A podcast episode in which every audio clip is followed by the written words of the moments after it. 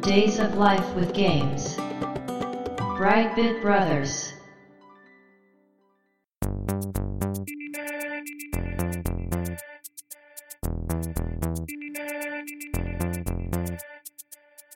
どうも、1P 川崎です。どうも、2P 長谷川です。この番組はかつてゲーム少年だった 1P 川崎と 2P 長谷川の2人がゲームにまつわる様々な話題で古きを訪ねて新しきを知る番組です。はい。ということで、ブライトビットブラザーズステージ56です。はい。今回のテーマは久しぶりのゲームハード、うん。ゲームボーイです。はい。ねこれもね、うん。まあ、必ずやるであろうテーマの一 つ。そうですね。うん。まあ、外せないですね。そうですね。えー満を持してというか、はい。こちらのゲームボーイはシリーズじゃなくて初代のゲームボーイということでいいんですかね。そうですね。はい。まあいろいろ出てますけども。うん。まあ、一応ゲームボーイと名の付くものだけでも結構、いろい ろ、だからカラーとか、はいはい、あるのあで、まあ、アドバンスより前ですよね。そうですね。あくまでもゲームボーイの派生っていうことで。はい。まあこの辺もう最近は本当にもうすっかりレトロゲームの枠ですけど。ああ、ゲームボーイは特にそんな感じしますね。ねえ、でもイメージ的にはすごく息が長かったイメージあるんですけどね。長いですね。ゲームボーイは長い。あ、やっぱり、うん、長いで実す。際そうなんや。今、ソフト買っても遊びやすいハードではありますよね。うん。そうですね。携帯ハードさえあれば、はい。テレビとかに映す必要もないですから、うん。その携帯ゲーム機にカセットを挿せば遊べるという意味では。はい。まあ、ただ初代のあのゲームボーイの液晶は死んでる本体とかもある気がするけど、そうですね。気象はねちょっと弱いけど、まうんあ、それでもハードとしては頑丈で、そうですね。うん、アドバンスとか確か 3DS でもゲームボーイ動くはずですからう、ん、また遊びやすいですよね、ソフトそはうねで。すね。ううんん、初代なんて湾岸戦争で配られて、なんかね爆撃されても動くっていうのが、ね博物館に置いてあるらしいですから、ね。めちゃくちゃ丈夫だっていうね。黒焦げになってる。いや本当象が踏んでも潰れないレベルじゃないというね、ね頑丈さで確かにそういう話題ありましたけど。ありましたね。ということでね、今回ははいそのゲームボーイの話をしていきたいと思います。よろしくお願いしまよす。ろしくお願いします。 Days of Life with Games. Brightbit Brothers. 君とならどこまでもというキャッチコピーで出た。そんなキャッチコピーだったんですかそうです。うーん。テレビ CM 結構覚えてるんですえけど、ー、そんなん言ってたっけそうです。CM の最後にそのキャッチが出るんですけど、ー CM 出てるのは、うん。アメリカの、うん。なんて言うんだろう、貨物車みたいなところで、うん。うんえっと、少年たちが遊んでるみたいなやつで、うん。なんかね、おしゃれな CM だったんですよう。んおしゃれというか、なんていうかな。ゲームハードの CM としては、なんかちょっと異質に見えたんですよね。その、本体がバーンって出てきて、どれだけのスペックだみたいなことを言うんじゃなくて。うん。う。うんん。なんか映画の一シーンみたいな CM で。で、最後に、まあ、君とならどこまでもというのが出るんですけれども、うん、まあ、そういうキャッチコピーで出たのが、1989年4月21日とうん。うん。作っているのは、任天堂ですよね。うん。で、任天堂としては、うん。二つ目の携帯ゲーム機というか、あの、ゲームウォッチのああ、ああ後続機みたいな意識はあったみたいですね。あ、一応そうなんや。そのようですね。うん。で、ゲームウォッチと違うのは、うん。ロムカセットを入れてね。そうですね。うん。うん。ゲームを変えることができるってそう。いう仕組みがそうそうそううん。あるわけですけれどうんも、うんうんこの仕組みのハードっていうのは実はゲームボーイが初じゃないんですって。どういうことですかその携帯ゲーム機ではっいて。ことですかおお。エポック社からゲームポケコンっていうのが、エポックか。はい、出てまして、これがロム交換式だったらしいんですすよ。ごいですね。カセットビジョンにしろ先を言ってたんですね。そうなんですよ。そかう。そうなんです。やっぱり難しいな。まあ、ゲームボーイの方はうん。大ヒットうん。したわけで、そうですね。最初は12,500円で販売しましうた。ーん。ちょっと高いかな。ファミコンのそ値う段です考よえると。ね。うん。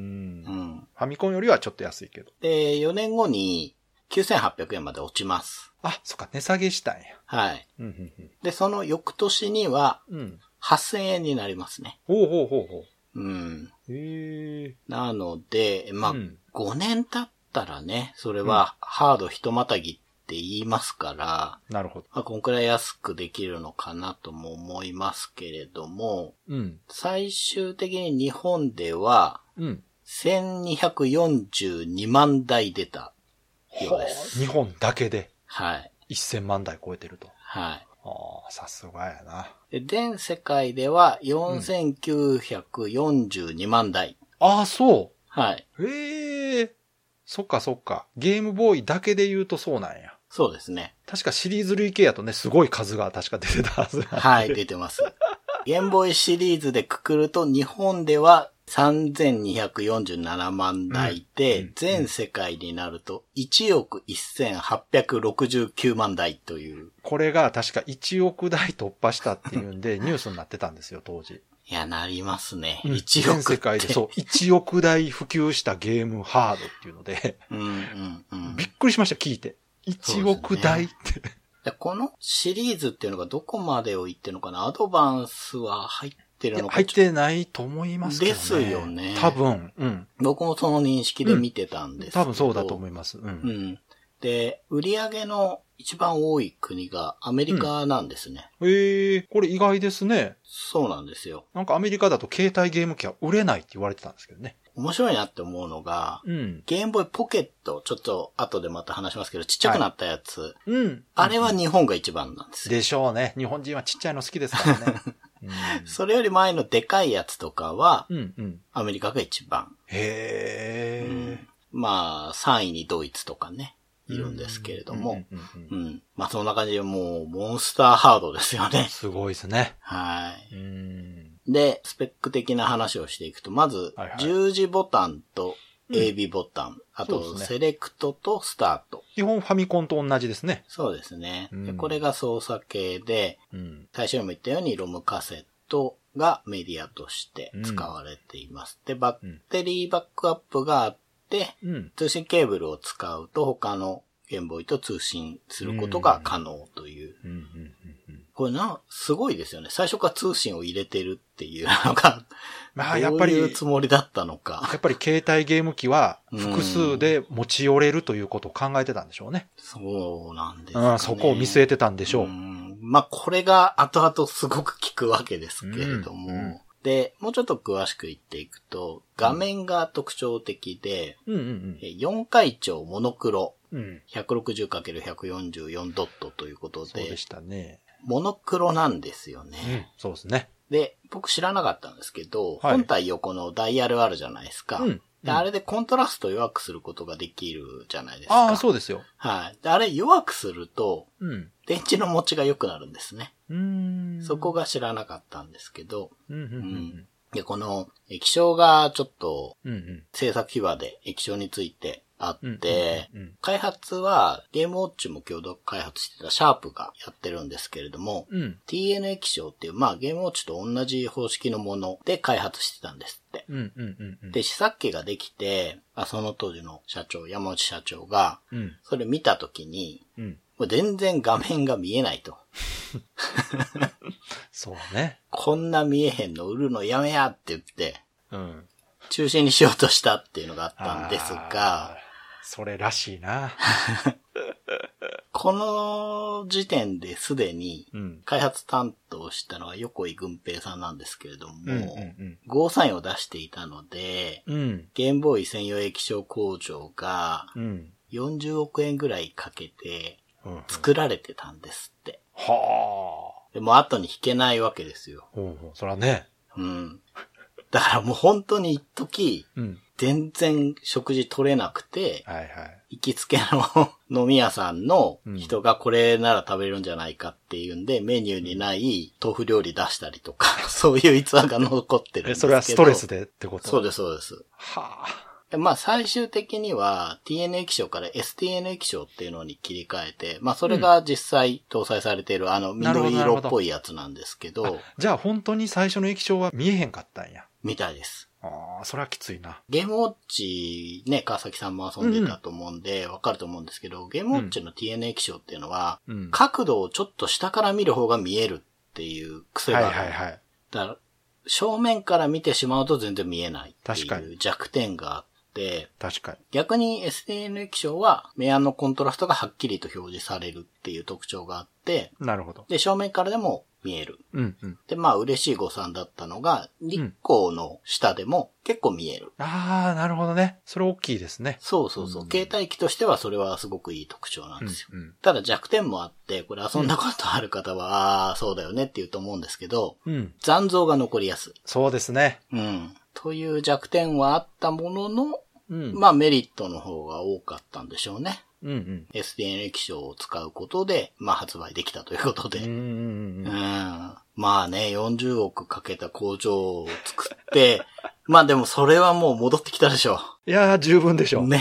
ですすよね。ごいな、でも。初期投資がやっぱさすがやな。ねすごいですよね。あそんな画面がやっぱりモノクロだっていうのが特徴だったと思うんですけれどなるほも、どうんまあ、ちょっと面白いのがもう一個あってですね、その、うんモノクロでやるぞってなった時に、ーうん。もうスーファミの開発とかもしてたから、はい。そんなの売れないだろうっていうね、うんうんうん。確かにね。意見がやっぱあったんですって。そらそうでしょう。今更ね、白黒の画面でゲームってっていうね。うんうんただ、開発チームとしては逆に、うん。ゲームボーイ出た後に、うん。カラーの携帯機が出てくれれば、うん。逆に勝てるっていうようなこと言ってたんですって。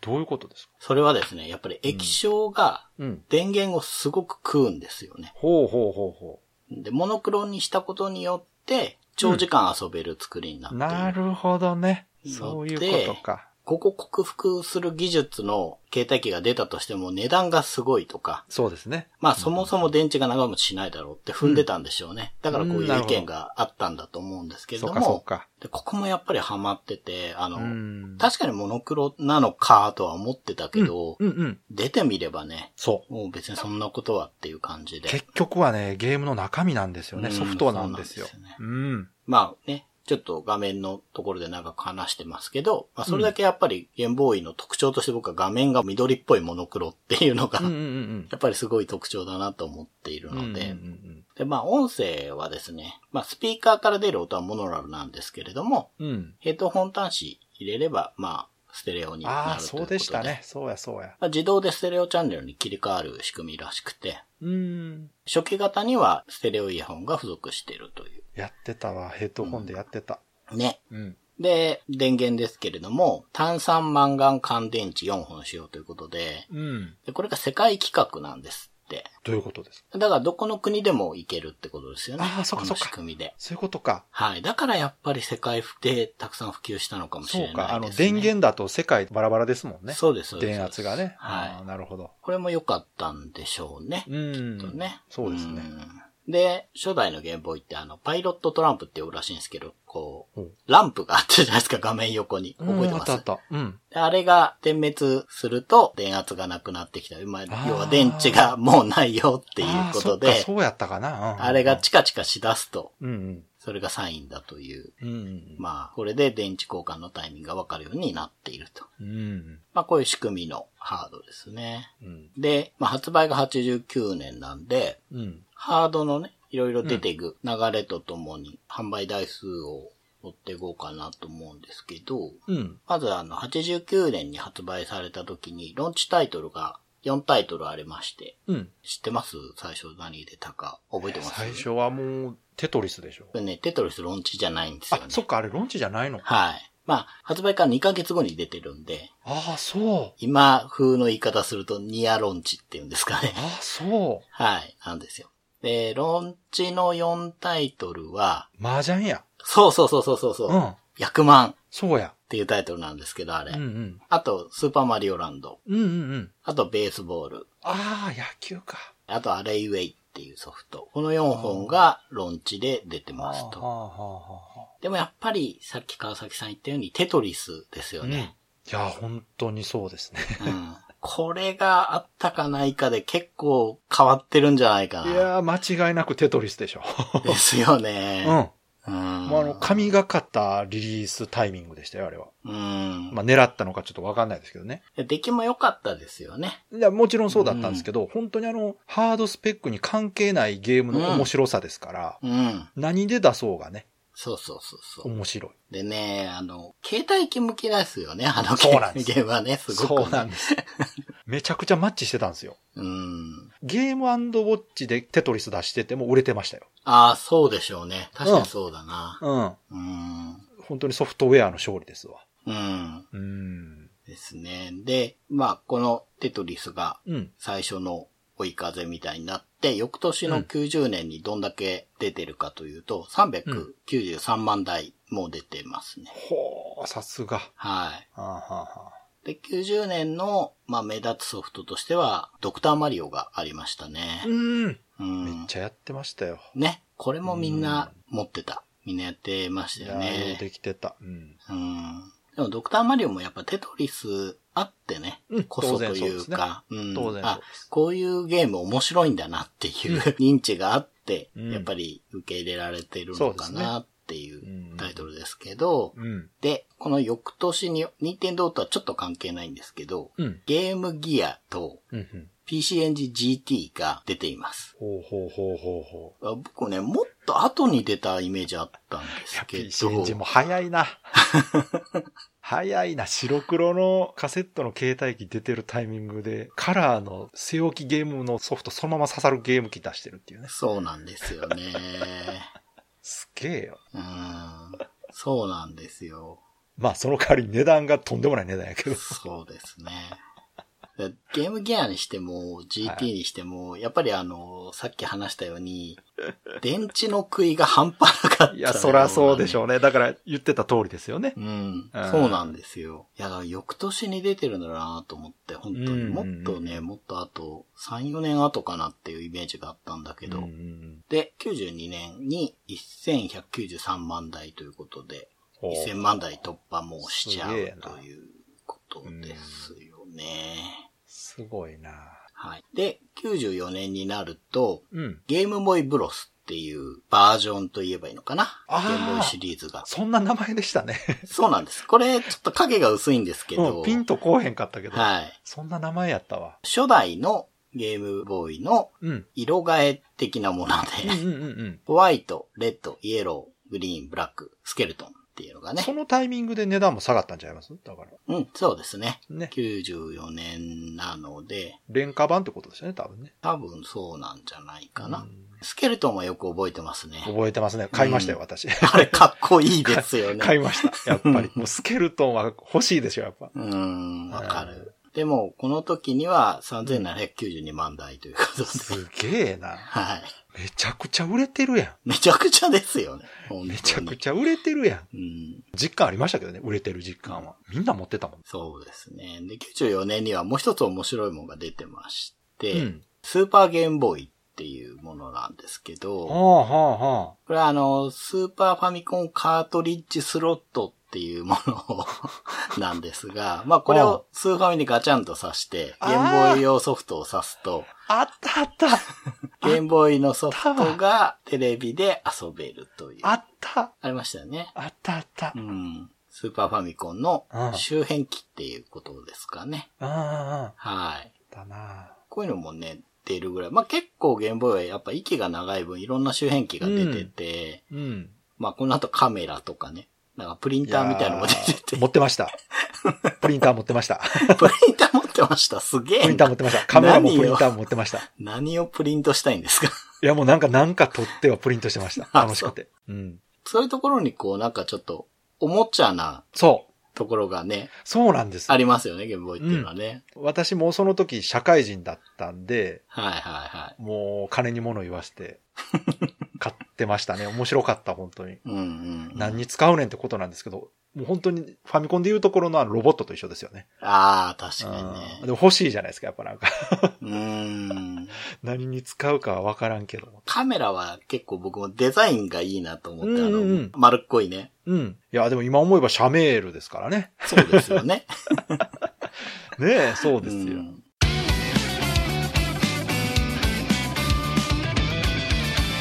ブライトビットブラザーズで、2年経った96年に、うん。結構ゲームボーイにとっては、うんまあ大事なことが起きるというか、うん。ポケットモンスター赤緑が発売されるということで、これがだからよく言われるね。うん。もうそろそろゲームボーイも寿命かなと言われたタイミングで出たんですよね。そうですね。あー89年発売で96年ってことは7年後ですかいわゆるハードの寿命というやつですよねら、。そうですよね。だいたい7年周期で新ハードが出るって言われてますから、うん今うんう。うんんそこで出たこのポケモンが 社会現象ですからね、これは。いやー、本当にそのテトリスで始まり、うん。ポケモンで終わるどころがまたさらに始まるという、やっぱ、うん、ハードウェアではなくソフトウェアで売れるんだという証明ですよね、本当に。そうですね。うんそうなんです。ただ、この年、ソフトも、こう、大きな変化がうん。あったわけですけれども、ハードの方でもあってですね、そうですね。ゲームボーイポケットが同じ年に発売されますと。ね。で、これはゲームボーイの小型、薄型、軽量化というもので、液晶の機能も向上していたと。うんうんううんん。してたしてた。で結果的に画面の視認性が良くなっていて、うんうん。電源も乾電池2本に減ってるということ。すごいですね。なんか技術がちゃんと進んでるというか。で、ゲームボーイポケット以降っていうのは、ゲームボーイっていうのは、こう、カラーバリエーションがいっぱいあるっていうのがもう、そうですね。当たり前になっていく。もうあの、一人で何台も持っているというハードでしたね、本当に。そうなんですよね。うんでこの、ポケモンとポケットがね、同じ年に出てくるっていうのは、やっぱり、すごいというか、ここれはポケモンが売れたからじゃないんですね、じゃあ。う、うーん、どこれうだろどう。うなんでしょう狙ってたんですかねあの、時系列的にはポケモンの方が先に出てるんですが、出てはいるんでですけど。も、開発は当然してるはずですもんそう、ね。そうですよね。そう考えると、もともとやる気ではあったんじゃないんですかね。じゃあ本当にそれも神がかったタイミングだったんですうね。ーんだと思うんです正よね直、もしポケットモンスターが出てない状態で、うん。ゲームボーイポケットが出てたら、うんそこまで売れてたかなというね。そうですよね。このタイミングで買い直してる人は多いと思いや、多いし、新規の人も多かったはずですよ。う。うんうんごと買いというね。そうですねうんうんうん。うん。確かに。いやー、すげえ、やっぱ神がかってるな。うん。あで、ーこの96年は、4766万台まで、まあ、数を伸ばしている という。めちゃくちゃやな。うん。終わりのハードじゃないよ。そう、そうなんですよ。めちゃくちゃやな。はい。で、2年後の98年に、うんえーゲームボーイライトが出ますね。ああはいはい。はい。すごいな。まだまだ売れるやん。で、これは画面にバックライトっていうね、うん画面を後ろから照らす。はい、画面が明るくなったやつね。はい。うんが搭載されていうんうんて、うんまあ大きさはほとんどゲームボーイポケットと同じぐらいなんですけど、うんまあこういうものが出て、マイナーチェンジっちゃそうなんですけど、これすごく変化なんですよね、遊ぶ側としては。そうですね。 うん。特に携帯機ですから、うん。こう布団に隠れて遊ぶような人も多かったそうですとね。思うので、うんそうそうそう。ね。あの、家にね、テレビが1台しかなくてね、うん。リビングじゃないとこう、ゲームができないような家うのん。人でもね、うん。親に隠れてゲームができるのがゲームボーイのいいところと。そうそうそうう。ん兄弟がね、いればね、そうまあ、あそうのー兄弟が遊んでて、そうゲーム遊べない時に、じゃあゲームボーイやろうそうみたないな、んね。ですよ。あの、外に持ち歩くとかではなくね、うんうんうん家の中でも携帯ゲーム機っていうのがすごく重要な立ち位置だったんですよ、やっぱりね。うん、そうでしょうね。うんうんうんまあ、だからこういう経験があるから、今のスイッチの売り方できるのかもしれないですね、任天堂はね。その、そうかな。うん一家に一台以上になり得るっていう経験をしてるんですそうよでね。すよね。一人一台というね。うん。うん。そうですよね。でですね、98年まだありまして、うんこれ普通だったら結構怒られると思うんですけど、うん。うん。ゲームボーイカラーもこの話に出ああ、して出るまわけしたですね。ね。出た 出た。出た出た。 これはね、結構僕覚えてて、うん。あれ、こないだ出たじゃんってい う。そうですね。あの、それは当時言ってましたよ。うん。うん。さすがに、これはちょっと、どうなんだっていうね。まあ、はあいの、私は大人だったので買いましたけど、はまあ子供からすると、え、先言ってくれよっていはい。ね。そうですね。やっぱりね、思いますそうでねす。よね。うん。うんただそれ考えると白黒の期間めちゃくちゃ長かったんですね。そうなんですよ。ねえ。だからやっぱ、任天堂は最初のイメージ通りとかコンセプト通り、うん。白黒で十分でカラーは必要ないと思ってたんですね、ずっとね。うんうん。っていう、その状態でいさせてくれたソフトもいくつも出てね。ね、そうそうそう、んそういうことですよね。ということでうん。モノクロで9年やってますからねい。や、すごいですよね。凄まじいと思います。色に依存しないで、それだけゲームタイトルがあったっていうのも、本う当ん、うん、うん。すごいな。確かに白黒の状態でそれ維持してるって、うん。すごいな。ですよね。うん、すごい。で、うん。ゲームボーイカラーなんですけど、ライトの発売から約半年後に出ちゃってるんですけども、んんんんまあ画面がカラーになってると。そうですね。最高6色同時発色可能ということで、まあ、正直大したことじゃないんですけど、うんうんまあでもね、うんもう全然違う。もうついにカラーになったぞっていうね。そうですうんうんうんあと、赤外線通信機能が搭載されております。優先通信しなくてよくなったんや。 そうなんですよ。これはもう、完全にポケモン そうですね。あ結果ですよね。ーう。うんんまあ、ポケモン以降はね、ポケモンと同じような仕組みのゲームもいっぱい出ましたそうから。ですね。そうそうそうそう。ううんんうんまあ、このゲームボーイカラーが最後のハードに一応なりますうね。んなるるほど。そうかはい。でも面白いですね。最後、一旦こう終わりかけて、うん。ヒットタイトルが出てドカッといった後にカラーが出てそうです終ね。わるというね。うんカラーが出た98年でうん。 6577万台ですから。すごい。十す分ごい。だけど、十分だけどカラーが出るというね。すごいっすね。ねえすごい、本当だすごかいとら、思う。任天堂からしたらカラーはもう本当におまけだったんですね。うん。まあ最後だからカラー作ってみたよぐらいの感じだったんちゃいますそうかもしれないですね。うん、そこまでメインにしてたん違うと思うけどな。うん。ソフトメーカーとしては良かったんじゃないかなと思うんですよね。まあね。規模として、うんやっぱり携帯機の規模で、うん。まあ、ソフトを作るっていうのは、うん。なんか夢もあったでしょうしね、あの、ポケモンうんまのあ社会現象見てれば、うんゲームボーイで一発当てればみたい な。そうですね。もあ、のーやっぱり、西洋機器と違って開発費が安いというのもありますから、うん、一発当たった時の利益率の高さはすごかったと思いますよ。うん。やっぱり、普及台数がなんせね、分母が多いから。うん。で結構、下の年齢層に広げたっていうのも、ゲームボーイのいいあーところだったかもしれないですそうねね。意外とね、私の周りでは、社会人でも持ってる人たくさんいましたけど、うんうんうん。やっぱそれはあくまでもこうファミコンやってきた人たちがうん。延長としてこう、ちょっと遊ぶぐらいの感じで。だから今で言う本当スマホとかでうんうね、ゲームしてるあの感覚で大人は遊んでて、そうです。子供はゲーム機として遊んでるみたいなうん。うん。感。覚だったんでしょうね、やっぱうね。ん。うん。まあ、8000円まで落ちればね、まあ、あうのん、親が買い与えるとしても、まあ、そうですね敷居が下がるのうかんな。二人兄弟いて、ねう、んうんうん。一人ずつ買ってあげることもちょっとできるかなという感じですもんね。うん。うん。で、ゲームボーイアドバンスが2001年に出ます。おおそうか、2000年超えてからか。そうなんですようね。んうんうんだから、12年すごいな持ったと。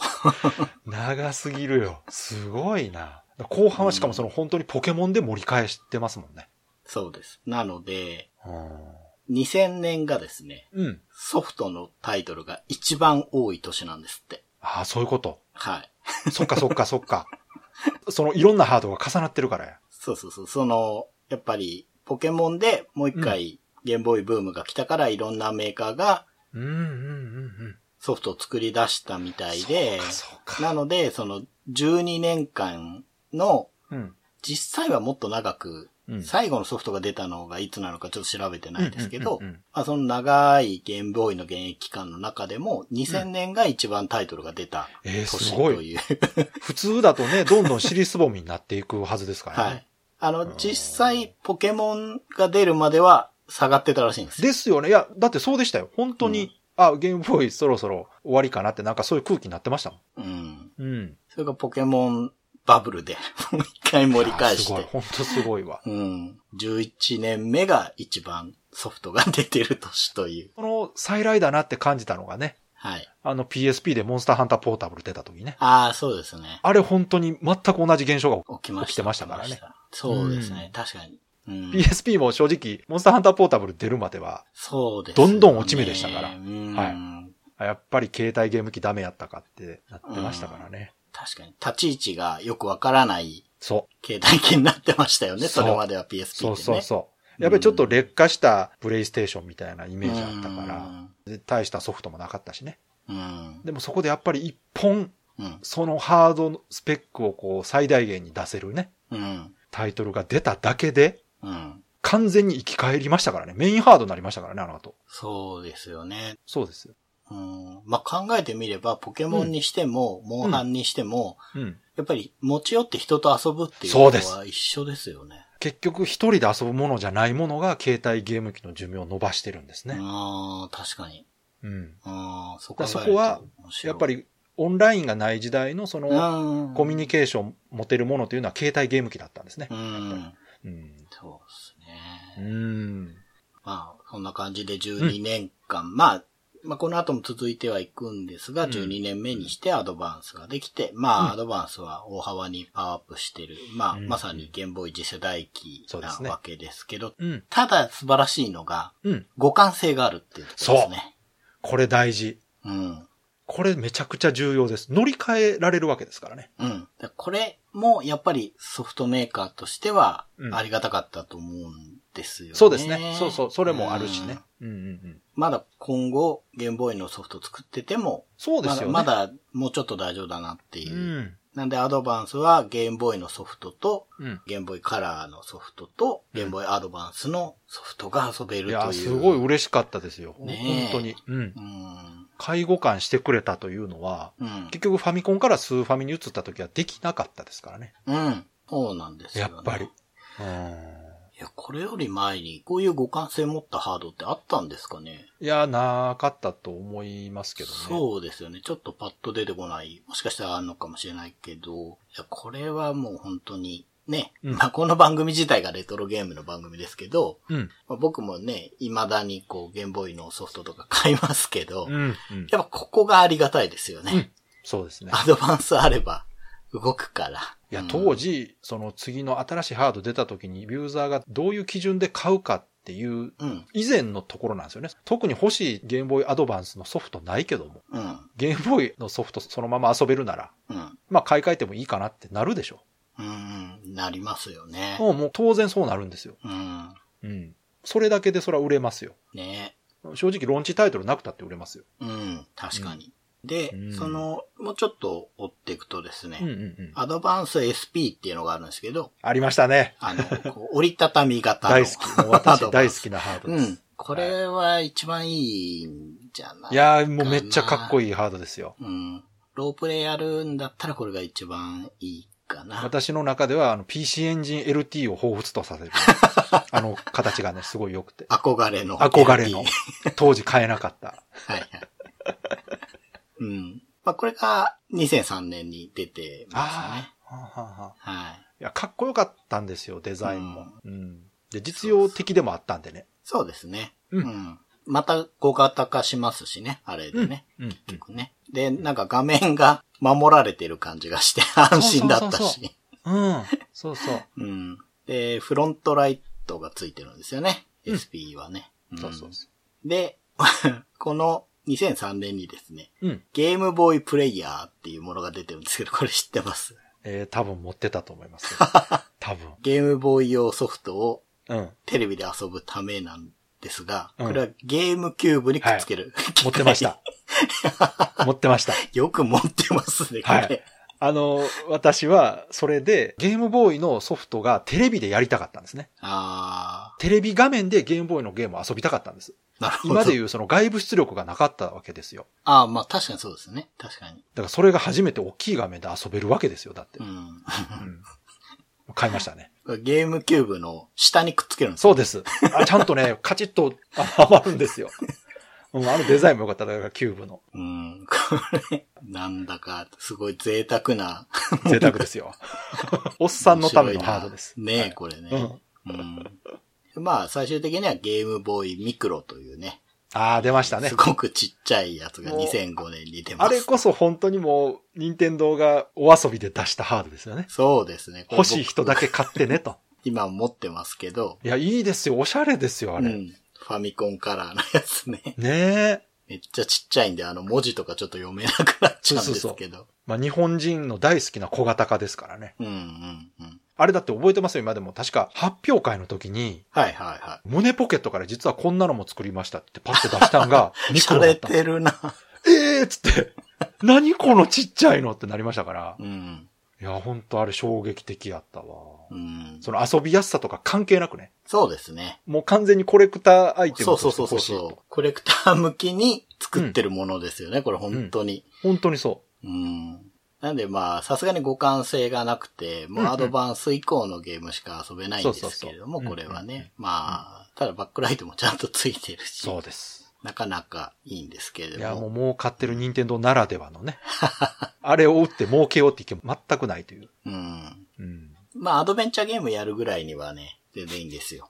うん まあ、ちょっと字が読めるのかっていうのはあるけど、アクションとかはね、そうですねきついんですけどねそう。ですね。うん。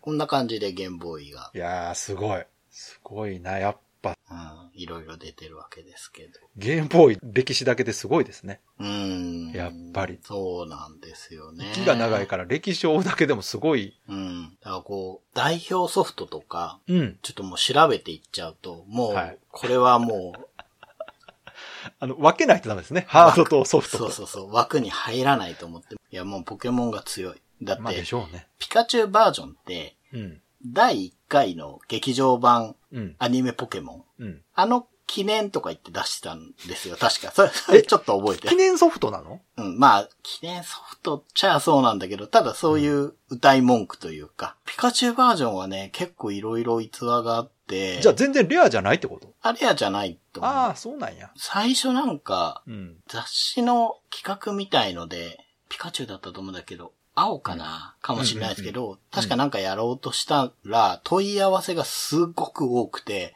うん。問い合わせされてる先がパンクしちゃうからって言って、普通の販売になったんですよ。あ、そういうこと。確かそすげえ、かっこいいな。う。 うん。へえ。じゃあもう普通に売りますと。そうそう。すごいな。すごいですよね。それあれですよね。ポケモンだけでも多分話しようと思ったら3本ぐらいに分けないとダメですね、じゃあ。そうですねポ。ケモンも逸話が多すぎるというか、うん。すごいからな。未だに出てるしな、だって。うんね。。そうですよね。本当に。に。うん。ポケモン以外にもでも、うん。ゲームボーイから出てきた、その後、こう、続くシリーズになったタイトルとかって結構あるんじゃないかなあとります思うんですよ。もう私の中では聖剣伝説。ああ、そうですよね。聖剣とか、うん。サガもそうですよね。ああ、そうですね。うん。うん。そうそうそう。うん。あの辺は本当にそのゲームボーイで面白いゲームが遊べるというのを証明したタイトルですから。うんうんうんうん。で、任天堂にしても、いくつかその、ありますね。ほぼゲームボーイでしか出てないような、うんその後あんま出てこないような、ちょっとマイナー人気タイトルとかもゲームボーイはあるじゃないですか。カードヒーローとかね。うんあれもあるから、そういうのもね、調べていっても面白いかなと思ったんですけど、さすがにちょっと尺の都合で。だからこう、そうですねゲームボーイはね、本当に遊んでる年齢層が広いと思うので、うんそうですねまあぜひお便りで。私はそうですゲねームボーイのこれがはいはい。すごい好きでした、ハマりました、みたいのね。またね、だから、機会があれば、その、ゲームボーイのタイトルでね、うん。ひとまとめで喋ってもいいし、まあ単品のでね、ゲームボーイのタイトル一個取り扱ってもいいですし。そうなんです。いや、僕はね、今回ゲームボーイをやったことによって、うん。話せるゲームボーイの素素が解禁されたぞと思ってる行ので。きましょう。じゃ あ行きましょう行きましょはい。う。うん。確かにゲームボーイのタイトル扱ってないですもんね、今まそでう、まだ言ってないんですよ。やりましょうう。ん。ぜひ。 Days of Life with Games. Brightbit Brothers. では、そろそろエンディングなんですけども、はい。では今回も長谷川さんのレトロゲームプレイレポートをはい。お願いし ます。はい。えー、なんかね、うん。コーナー名が進化しましたけそど、うですね。はいちょっとずつ長くなっている。ネクロスの要塞やってますけれども、うんうんうん前回ね、はい。死んだ人が生き返らせられないんですよってねいえう、こ物議とをを醸してましたけど、はい。言ったんですけれども、どうでしたうん。あの後ですね、うん神殿を見つけました。あったんやりありまし。やったそらあるわ、うんやっぱね、普通に考えたら。そうなんですよ。結うん構ね、見えづらいとこにあっ見て。え いづらいんかい。 死んでんでしょ、だって。や、そうなんですけど、このゲームね、画面が、なんかスクロールがちょっと変わってて、端っこまで行ったらグイッとスクロールするタイプなんですよ。なるほど。あの、キャラクターを中心に常にスクロールしてくれるんではなくて、なるほど。画面端まで行ったら1画面グッとずれるなみたいるほど。懐かしいタイプやな。あの、はいゼルダの伝説とかと一緒ですね。そうです、そうですうん。はいはい。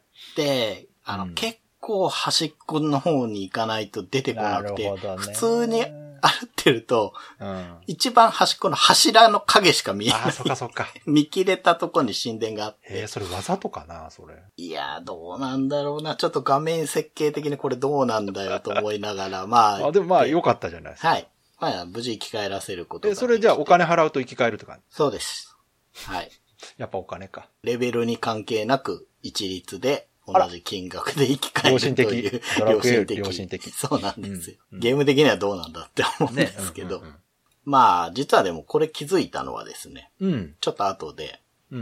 うん。前回話した後に結局、前のデータからやり直してですね。ああ、そうなんですか。はい。ヴァンパイア伯爵をうん。倒しました。うん。で、うん奥の方に行ったら村人がさらわれてたっていう話で始まったこのショーですけど、うん。さらわれてた人たちがいまして、なんうかん工場みたいので 働かされてるんですよ。ああ、はあ、はあ。うん。で、なんか兵器を作ってるんですみたいなね。ほで、その奥行ったら、う。うんま。あ、機械の敵がいてですね、なんかローブを被った人影みたいなの話しかけたら、うん。中からマシンが出てきたうん。うんんですけど、まあメカロスって敵だったんですが、まあこれが結構強くて、 ほう。一回全滅してしまって、ああ、そうなんですうか。ん。、で、まあそれでうろついてて、まあ死んで見つけたんですけれども、うんうん。で、まあ生き返らせて、で、うんちょっとレベル上げて、まあなんとか苦戦したんですけど、うん。倒しまして、おおで、これにて、こう、第一章、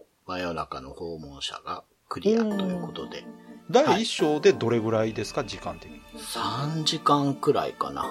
うただ、その神殿探してうろついてあたあ、 そうかそうか。りしてるかうんらう、んまあ普通にやってれば2時間とか早きゃ行くんじゃないかな。僕は結構慎重にレベル上げる派なので、ちなみにその、全何章とかわかるんですか多分6とかあ、じゃあそんな長くないのかな8とかじゃないですかね。